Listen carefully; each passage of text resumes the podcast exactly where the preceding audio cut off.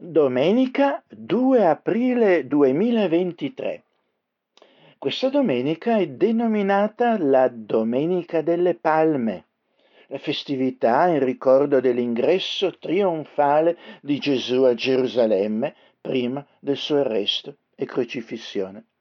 Gesù giunge a Gerusalemme su un asinello, segno del suo stile molto diverso da quello dei potenti di questo mondo mentre la folla lo acclama come liberatore, agitando rami di palma e di ulivo, in segno di benvenuto e di rispetto. Le autorità stanno però già complottando per liberarsene di Gesù. La diversità di Gesù disturba sempre l'ordine costituito, qualunque esso sia. Sarà però Gesù a prevalere. Il movimento che ha iniziato è insopprimibile il suo modo di pensare, la mente di Cristo, pure deve diventare la nostra. Il confronto con la parola di Dio nell'ambito del culto è un modo per apprendere e fare nostra la mente di Cristo. Prepariamocene.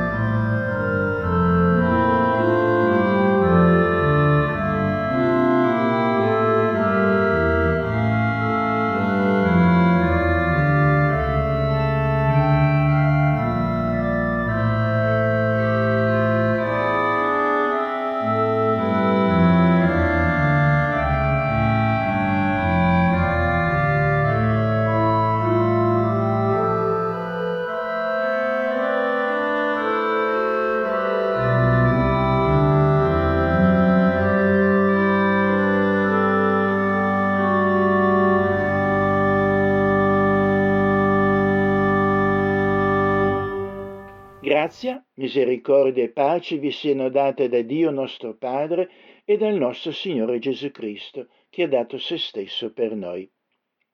Il nostro aiuto sia in Dio, che ci riconcilia a sé mediante la sofferenza e la morte del suo Figlio unigenito Gesù Cristo.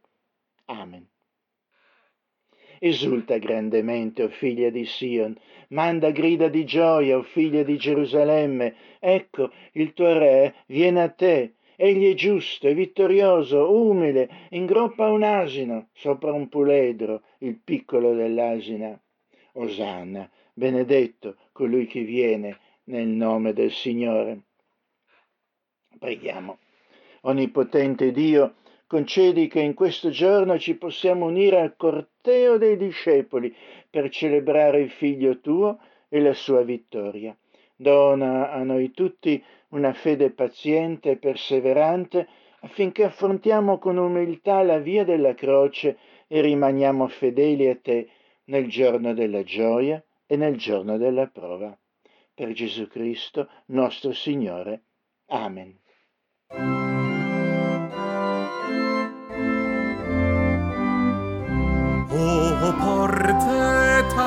Eterne alzatevi ed entri il Re di gloria, l'Eterno degli eserciti, sovrano della storia, egli è il Re di gloria.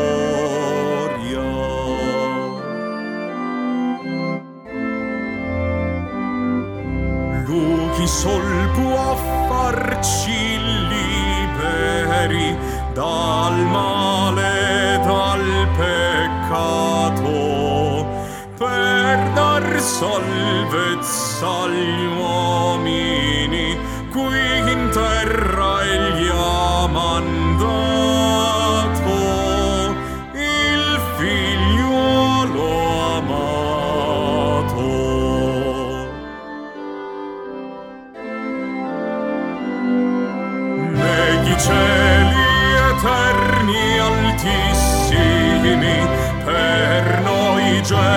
Gesù intercede, gran sacerdote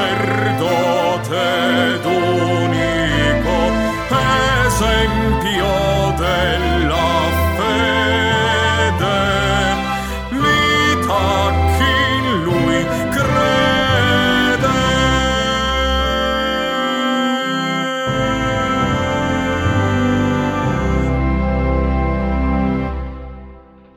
Dal libro del Deuteronomio al capitolo 30 leggiamo queste parole.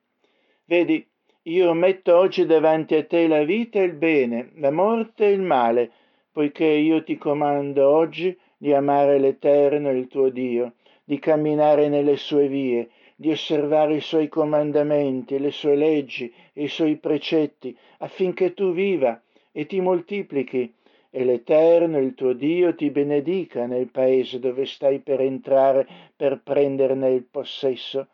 Ma se il tuo cuore si volta indietro e se tu non ubbidisci e ti lasci trascinare a prostrarti davanti ad altri dei e a servirli, io vi dichiaro oggi che certamente perirete, che non prolungherete i vostri giorni nel paese per entrare in possesso del quale voi state passando il Giordano. Io prendo oggi a testimoni contro di voi il cielo e la terra, che io ti ho posto davanti la vita e la morte, la benedizione e la maledizione. Scegli dunque la vita, affinché tu viva, tu e la tua progenie. Preghiamo. Dio giusto e santo, noi ci presentiamo davanti a te consapevoli della nostra indegnità e ti supplichiamo di avere pietà di noi. Signore, non abbiamo ubbidito alla tua volontà, non abbiamo scelto la vita e il bene che tu metti davanti a noi, non abbiamo amato come comandi e non abbiamo ascoltato la tua voce. Padre di misericordia, oggi ti confessiamo l'insufficienza della nostra fede e del nostro amore per te. Perdonaci per la cattiva testimonianza che rendiamo alla tua verità. O Dio, abbi pietà della nostra debolezza, crea in noi un cuore puro, rinnova in noi uno spirito ben disposto e facci la grazia di vivere nella pietà, nella giustizia e nella carità, per la sola gloria del tuo nome. Amen. Rivolgendosi a cristiani dispersi nel suo tempo e a noi oggi, l'Apostolo Pietro scrive voi che prima non eravate un popolo, ma ora siete il popolo di Dio, voi che non avevate ottenuto misericordia, ma ora avete ottenuto misericordia. Rallegriamoci per la grazia che riceviamo per fede nella persona e opera di redenzione del Salvatore Gesù Cristo, opera che abbiamo fatta nostra. Vi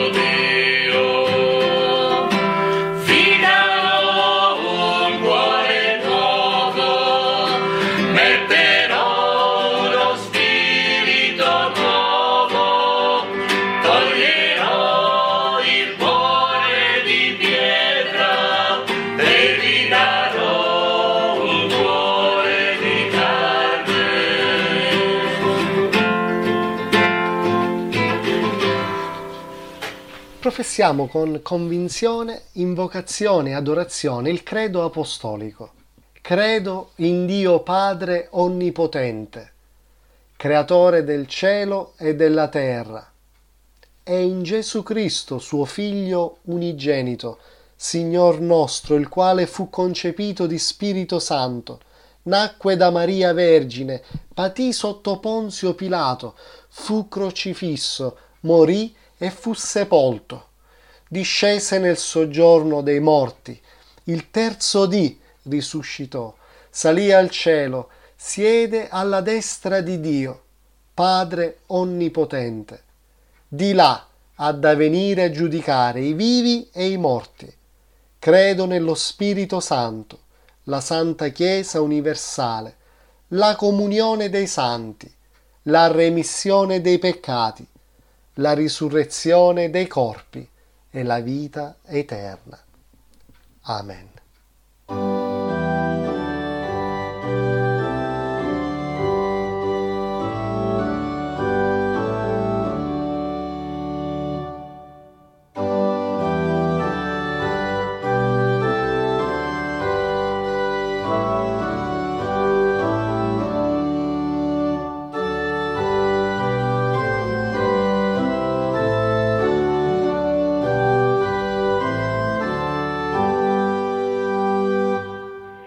Prima lettura biblica di oggi è tratta dal Salmo 31.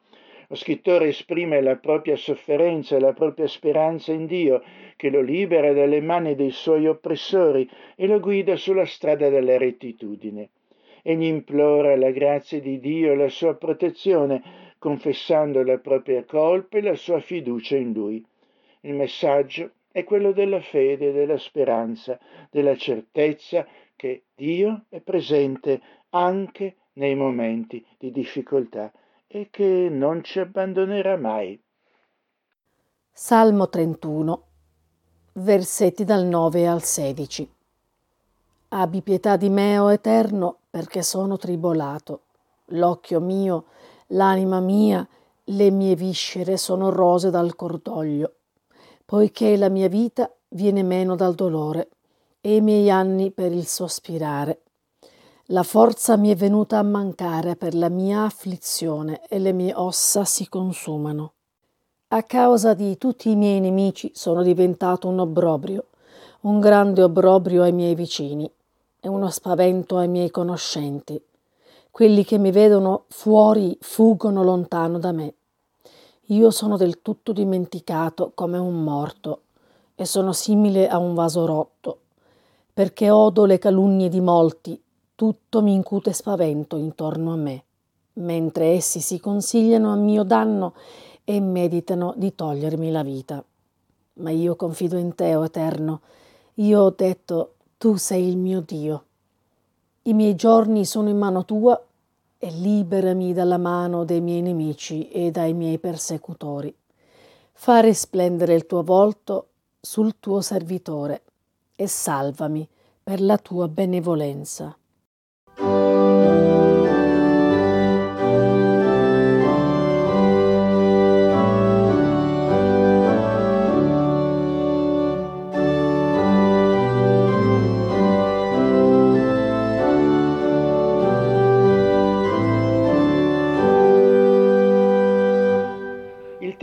Isaia, capitolo 50, la nostra seconda lettura, illustra come il servo del Signore per eccellenza, il Salvatore Gesù Cristo, sia stato chiamato da Dio per insegnare la parola del Signore e per sostenere i deboli e gli oppressi. Nonostante le difficoltà e l'opposizione degli avversari, il servo rimane fedele a Dio e confida nel suo aiuto. Alla fine il Signore lo vendicherà e tutti quelli che si oppongono alla sua missione saranno sconfitti. Isaia capitolo 50, versetti dal 4 al 9. Il Signore l'Eterno mi ha dato una lingua preparata perché io sappia sostenere con la parola lo stanco. Egli risveglia ogni mattina, risveglia il mio orecchio perché io ascolti come fanno i discepoli. Il Signore l'Eterno mi ha aperto l'orecchio e io non sono stato ribelle Non mi sono tirato indietro. Io ho presentato il mio dorso a chi mi percuoteva e le mie guance a chi mi strappava la barba. Io non ho nascosto il mio volto alla vergogna e agli sputi, ma il Signore Eterno mi ha soccorso, perciò non sono stato confuso, perciò ho reso la mia faccia dura come una pietra e so che non sarò svergognato. Vicino è colui che mi giustifica, chi contenderà con me? Presentiamoci assieme. Chi è il mio avversario? Mi venga vicino. Ecco il Signore, l'Eterno, mi verrà in aiuto. Chi mi condannerà? Ecco, tutti costoro diventeranno logori come un vestito e la tignola li roderà.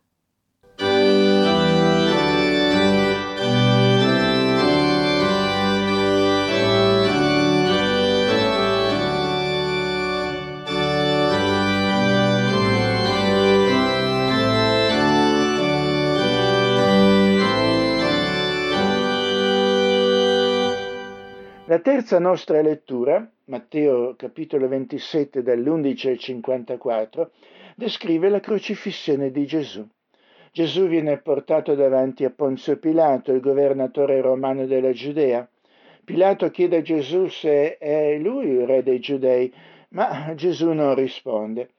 Pilato cerca di liberarlo, ma la folla insiste per la sua crocifissione. Gesù viene flagellato e condotto al Golgota dove viene crocifisso. Mentre sulla croce Gesù grida Dio mio, Dio mio, perché mi hai abbandonato? Alla sua morte il cielo si oscura, la terra trema e il velo del Tempio si squarcia in due.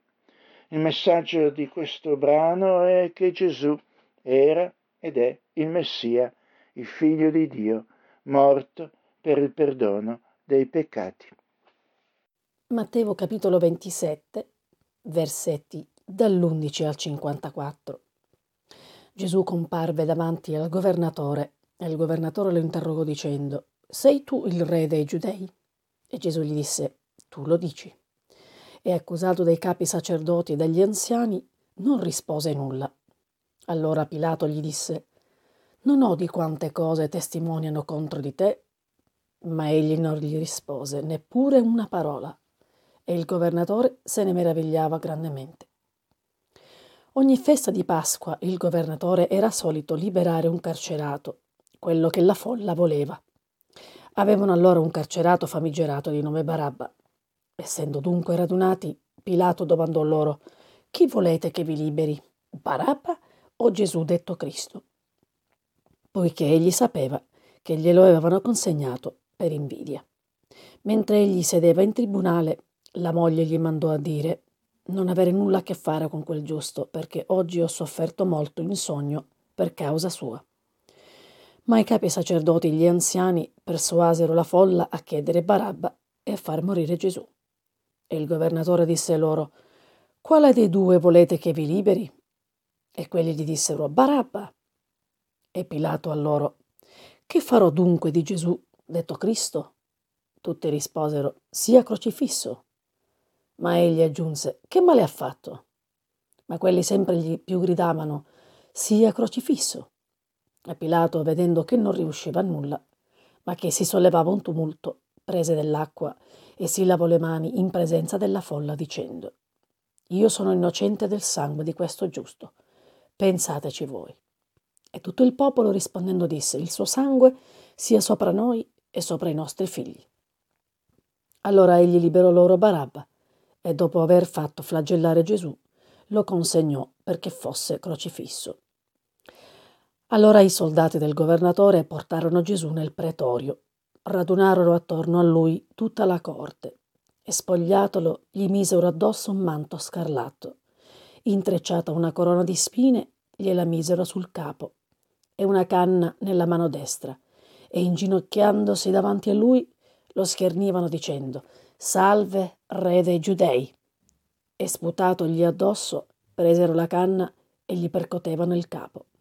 E dopo averlo schernito, lo spogliarono del manto e lo rivestirono delle sue vesti. Poi lo condussero via per crocifiggerlo. Mentre uscivano trovarono un cireneo chiamato Simone e lo costrinsero a portare la croce di Gesù. E venuti a un luogo detto Golgota, che vuol dire luogo del teschio, gli diedero da bere del vino mescolato con fiele, ma Gesù, assaggiatolo, non volle berne. Poi, dopo averlo crocifisso, spartirono i suoi vestiti, tirando a sorte, e postisi a sedere gli facevano la guardia. E al di sopra del capo gli posero scritto il motivo della condanna. Questo è Gesù, il re dei giudei. Allora furono con lui crocifissi i due ladroni, uno a destra e l'altro a sinistra. E quanti passavano di lì lo ingiuriavano scuotendo il capo e dicendo Tu che distruggi il Tempio e in tre giorni lo riedifichi, salva te stesso, se tu sei figlio di Dio e scendi giù di croce. Così pure i capi dei sacerdoti con gli scribi e gli anziani beffandosi dicevano, ha salvato altri e non può salvare se stesso. Sei il re di Israele, scenda ora, giù di croce, e noi crederemo in lui. Si è confidato in Dio, lo liberi ora, se lo gradisce perché ha detto, sono figlio di Dio. E allo stesso modo lo insultavano anche i ladroni crocifissi con lui. Dall'ora sesta si fecero tenebre per tutto il paese fino all'ora nona. E verso l'ora nona Gesù gridò con gran voce, Eli, Eli, lama sabachthani, cioè, Dio mio, Dio mio, perché mi hai abbandonato?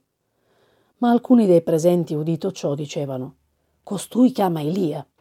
E subito uno di loro corse a prendere una spugna, e inzuppatala d'aceto e postala in cima a una canna, gli diede da bere. Ma gli altri dicevano, Lascia, vediamo se Elia viene a salvarlo. E Gesù, avendo di nuovo gridato con gran voce, rese lo spirito. Ed ecco, la cortina del tempio si squarciò in due, da cima a fondo, la terra tremò e le rocce si schiantarono, le tombe si aprirono e molti corpi dei santi che dormivano risuscitarono. E usciti dai sepolcri dopo la risurrezione di lui, entrarono nella santa città e apparvero a molti e il centurioni e quelli che con lui facevano la guardia a Gesù, visto il terremoto, le cose avvenute, temettero grandemente, dicendo, veramente costui era il figlio di Dio.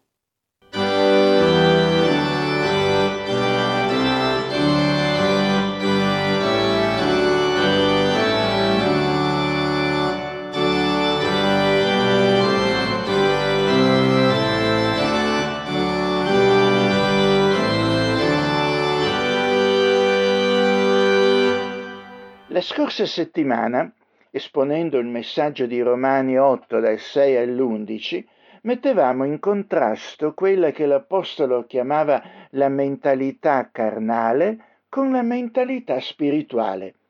La prima, che secondo le sue stesse espressioni conduce alla morte, e la seconda che conduce alla vita abbiamo esaminato come sia importante, anzi essenziale per noi apprendere, acquisire, cioè fare diventare nostra la mente di Cristo, il suo modo di pensare e quindi di comportarsi. È parte essenziale infatti del nostro processo di salvezza dal peccato e dalle sue nefaste conseguenze. Noi abbiamo la mente di Cristo dicono gli apostoli ai primi cristiani. Questo modo di pensare essi lo promuovevano in tutti i loro scritti e lo troviamo espresso nel testo biblico di questa settimana, Filippesi, capitolo 2, dal 5 all'11, che inizia con la frase abbiate in voi lo stesso sentimento che è stato in Cristo Gesù.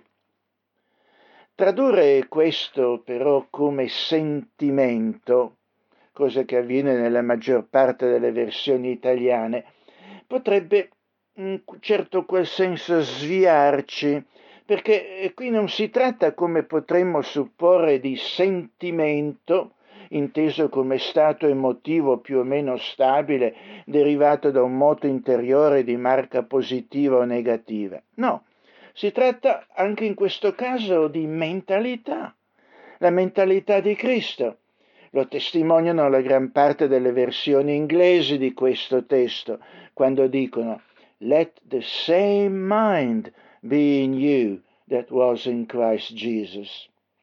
E l'esortazione a pensare come lui. Nell'originale greco dice tutto froneite en humin, ho kai en Cristo Gesù. La radice greca di questo froneite, cioè froneo, eh, la si riscontra in italiano nei termini non comuni fronimo, che indica la persona saggia e prudente, e soffronia, che indica moderazione e autodisciplina, come pure in negativo in schizofrenia, una divisione una frattura della mente, oppure in frenesia, un'agitazione mentale o una preoccupazione intensa.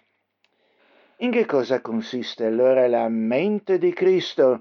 E questo testo ce la spiega affinché anche noi la si comprenda e la si assuma.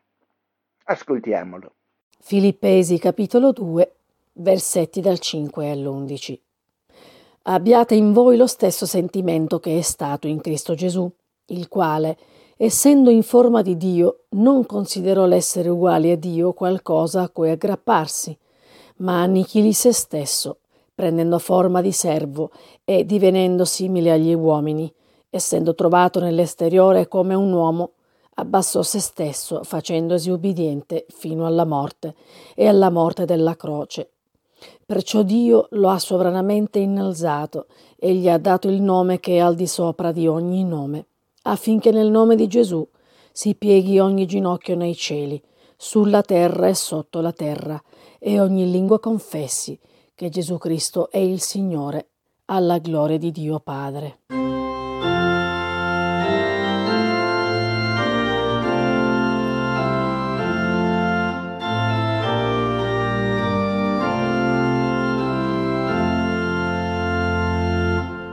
Le nostre versioni bibliche di solito mettono come titolo a questo brano Cristo esempio di umiltà. C'è però molto di più nella mente di Cristo che umiltà nel senso comune che diamo a questo termine. È vero che l'Apostolo Paolo ha pure scritto vi esorto per la mansuetudine e la mitezza di Cristo e che Gesù stesso pure dice prendete su di voi il mio giogo e imparate da me, perché io sono mansueto e umile di cuore, e voi troverete riposo alle anime vostre. Ma eh, qui per umiltà non si intende affatto passività. Il mondo ha spesso considerato l'umiltà del cristiano come debolezza e servile sottomissione. Considerate per esempio il pensiero di un filosofo come Friedrich Nietzsche, nato nel 1844, così come traspare nella sua opera postuma La volontà di potenza. Nietzsche sosteneva, cosa che spesso oggi è condivisa, che il cristianesimo avesse promosso una morale malata, che avrebbe indebolito l'uomo e reso dipendente da un'illusione di salvezza divina. Egli riteneva che il cristianesimo avesse generato una cultura della negazione, che avesse negato il valore della vita terrena in favore di un'altra vita futura e promosso una visione debole e passiva dell'esistenza. Nietzsche criticava inoltre l'idea cristiana di peccato e di redenzione, che considerava una forma di autosvalutazione dell'umanità. Secondo Nietzsche, il concetto di peccato sarebbe stato introdotto dal cristianesimo per negare il valore della vita e per imporre un'idea di colpa e di inferiorità. Inoltre, Nietzsche riteneva che la visione cristiana della morale fosse una malattia dello spirito, che genera una cultura di negazione e di rifiuto della vita. Ecco alcune sue sprezzanti affermazioni. La morale cristiana è una malattia dello spirito. Il cristianesimo ha corrotto l'intera cultura europea con la sua morale malata e la sua visione debole della vita. Il cristianesimo è una religione che ha reso gli uomini deboli, incapaci di affrontare la realtà senza illudersi. Il cristianesimo ha dato, eh, continua Nietzsche, eh, alla vita un valore negativo, ha fatto della sofferenza una virtù e della gioia un peccato. E così? Ma forse concezioni distorte di cristianesimo pote- l'avrebbero potuto sostenere. In Gesù però mansuetudine e mitezza non vuole dire passività, disfattismo ed evasione dal mondo. Quello di Gesù è essenzialmente, rettamente inteso, un efficace programma di azione che si contrappone all'uso che i potentati di questo mondo fanno della violenza, della forza e della sopraffazione, cosa che di fatto è sempre fallimentare, distruttiva e autodistruttiva. E si è visto dove porti la via tracciata da Nietzsche, pompando arroganza, presunzione e prevaricazione, porta soltanto a, a guerre mondiali, guerre di morte e di distruzione.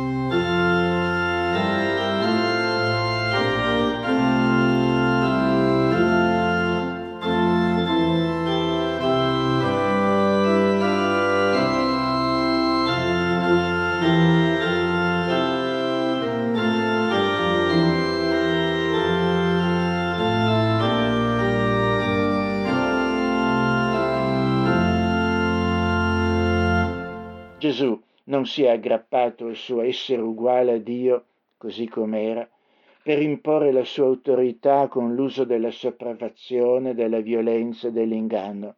Gesù non ha illuso l'essere umano promuovendo manie di grandezza. Gesù infatti respinge la strategia della forza come illusoria e controproducente. Lo vediamo nell'episodio evangelico delle tentazioni, alle quali Gesù resiste.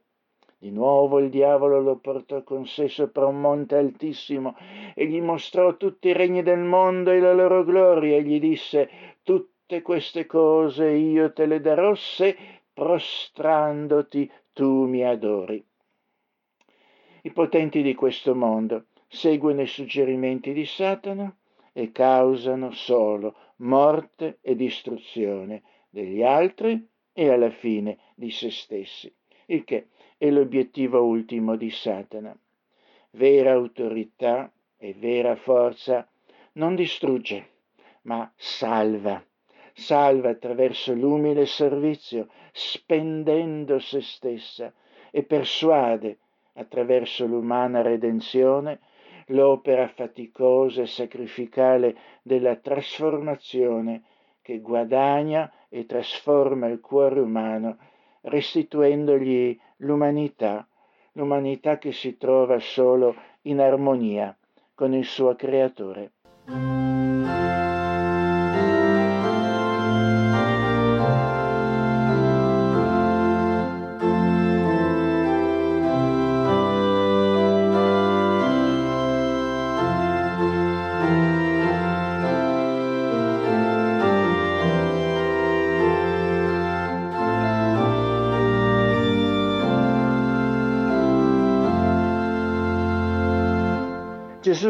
Rifiutato la violenza e ha sostenuto il principio della non aggressione.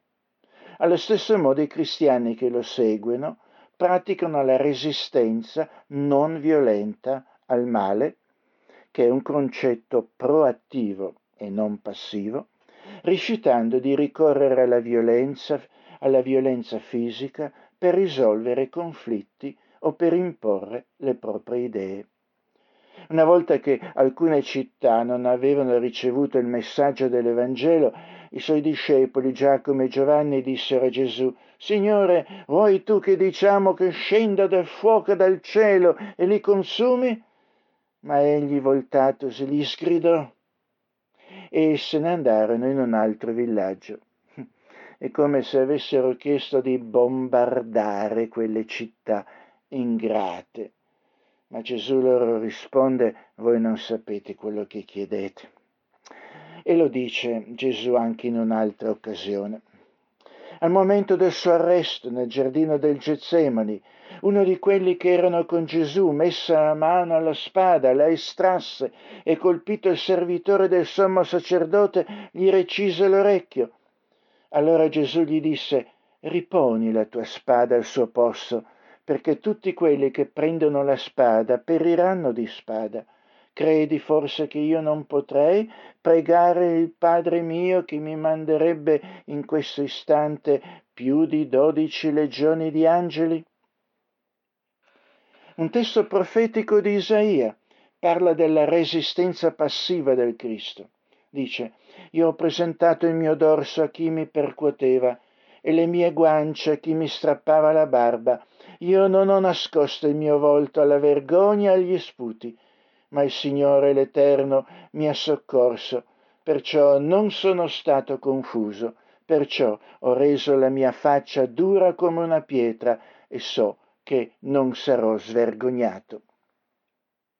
Di fronte ai suoi accusatori che lo avevano arrestato e, lo interrogavano, Gesù tace, non risponde alcunché o ben poco. Pilato lo interrogò di nuovo dicendo non rispondi nulla, vedi di quante cose ti accusano. Ma Gesù non rispose più nulla e Pilato se ne meravigliava. Pure la gestione del potere nel regno di Dio è molto diversa dallo stile di questo mondo. Nacque poi anche una contesa fra loro per sapere chi di loro fosse reputato il più grande, i discepoli di Gesù. Ma egli disse loro, i re delle nazioni le signoreggiano e quelli che hanno autorità su di esse sono chiamati benefattori, ma tra voi non deve essere così anzi il maggiore fra voi sia come il minore, e chi governa come colui che serve, poiché chi è maggiore colui che è a tavola oppure colui che serve? Non è forse colui che è a tavola? Ma io sono in mezzo a voi come colui che serve.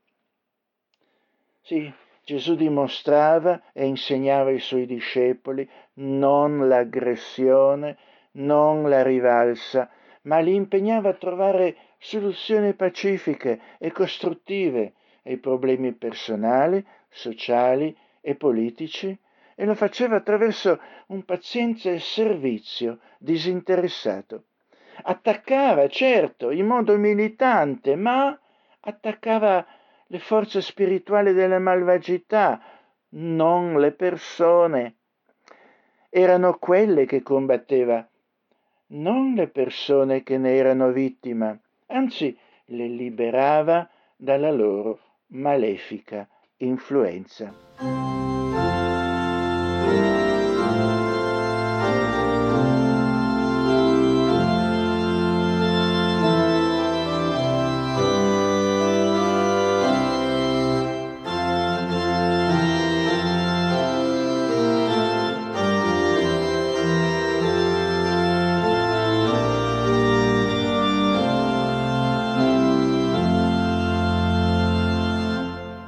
Base dei quali principi Gesù operava e insegnava ai suoi discepoli?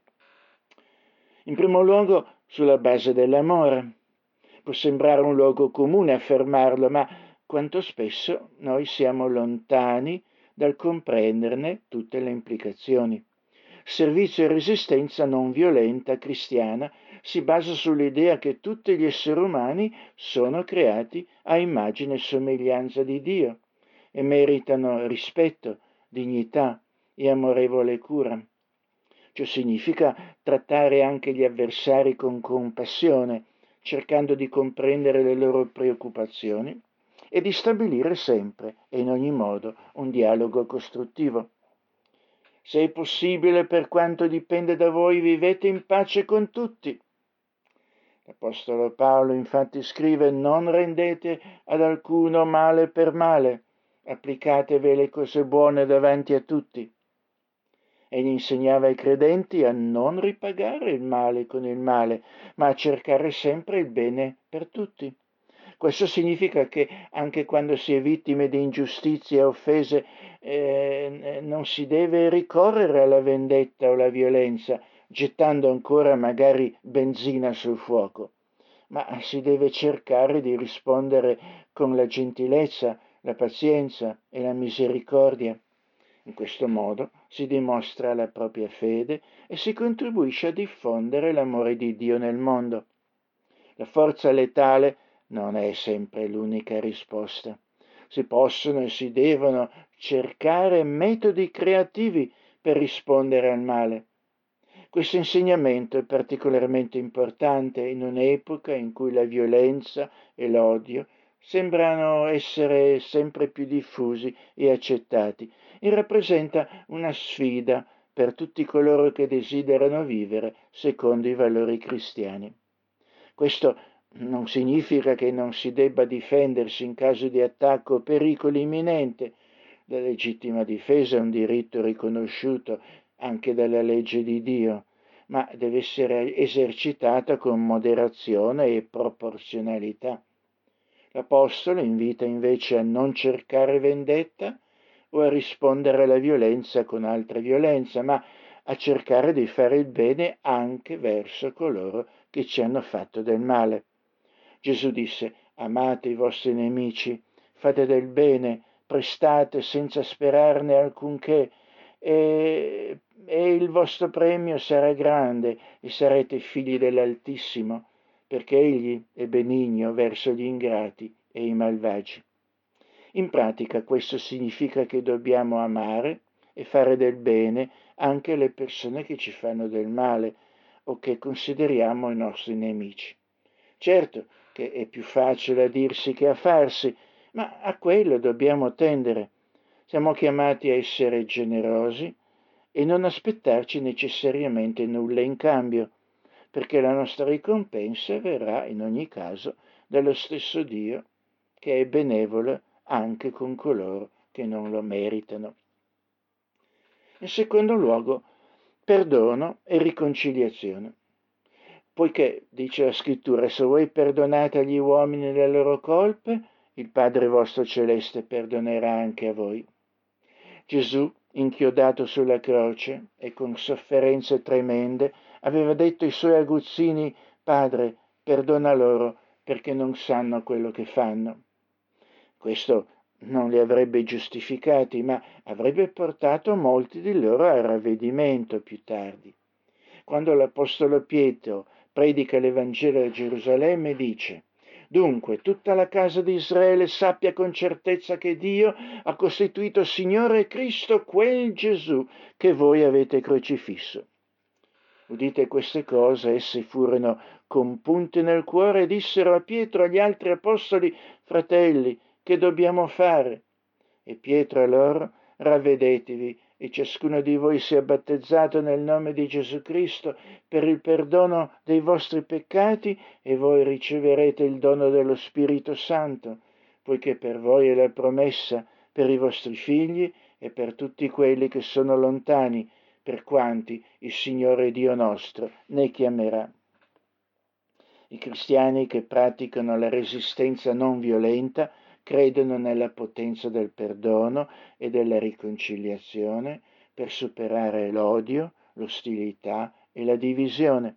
Essi sono disposti a perdonare gli avversari e a perseguire la cooperazione attraverso le trattative per costruire una società più giusta e pacifica.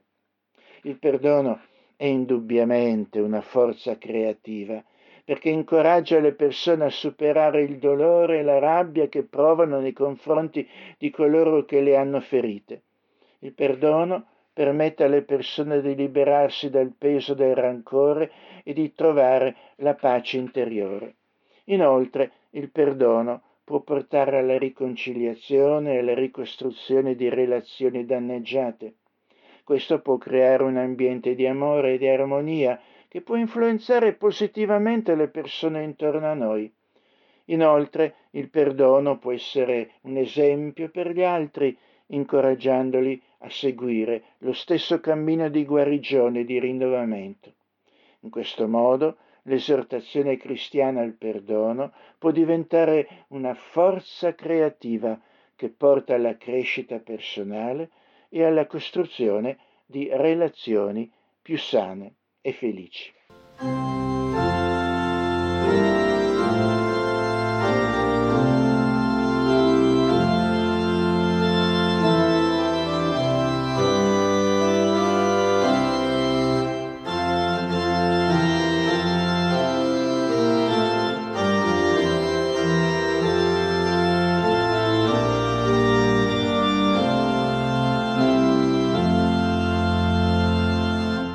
L'abbassarsi e la resistenza non violenta creativa cristiana si fonda sulla fede in Dio e sulla convinzione che la giustizia e la pace alla fine trionferanno.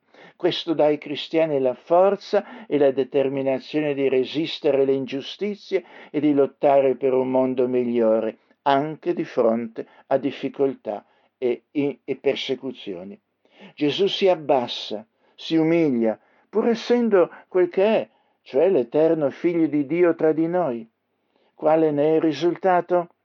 Perciò Dio lo ha sovranamente innalzato e gli ha dato il nome che è al di sopra di ogni nome, affinché nel nome di Gesù si pieghi ogni ginocchio nei cieli, sulla terra e sotto la terra, e ogni lingua confessi che Gesù Cristo è il Signore, alla gloria di Dio Padre. Potremmo dire che le cose torneranno a posto allorché ciascuno ritorni ad occupare il posto che gli è proprio. Dio e il suo Cristo, il glorioso Re di giustizia, e la creatura umana redenta, redenta tra le potenze del male, vale a dire la creatura nobile che doveva essere fin dall'inizio, non ignobile come lo è ora. Certo, dobbiamo anche essere realistici. L'abbassamento servizievole vuol dire talvolta essere disprezzati. Inoltre la non violenza non sempre pone fine alla violenza. Viviamo in un mondo malvagio e a volte il male vince. Quindi non dobbiamo pensare che la non violenza funzioni sempre e sia il magico toccasana per tutto ciò che affligge il mondo. Non sempre funziona. Allora, ci potremmo chiedere perché praticare la non violenza? Perché anche se la non violenza è problematica, questa è comunque meglio della violenza che non funziona mai. La violenza crea sempre soltanto altra violenza, ma a volte la non violenza crea la pace e quindi ha una migliore eh, percentuale di successo. Alla fine però, grazie a Dio, trionferà. Per questo dobbiamo cominciare a darne testimonianza fin da oggi. Questo fa parte del modo di pensare di Cristo. Possiamo dire anche noi oggi, noi abbiamo la mente di Cristo? Questo significa che come cristiani dobbiamo acquisire la capacità di comprendere e percepire la volontà di Dio attraverso lo Spirito Santo che viene a dimorare in noi possiamo avere una comprensione più profonda delle verità spirituali e della saggezza di Dio, perché abbiamo accesso alla mente di Cristo. Ciò ci permette di pensare e agire come Cristo, seguendo il suo esempio e la sua volontà, e di avere una prospettiva divina sulla vita e sul mondo che ci circonda, per la gloria di Dio e per la nostra salvezza.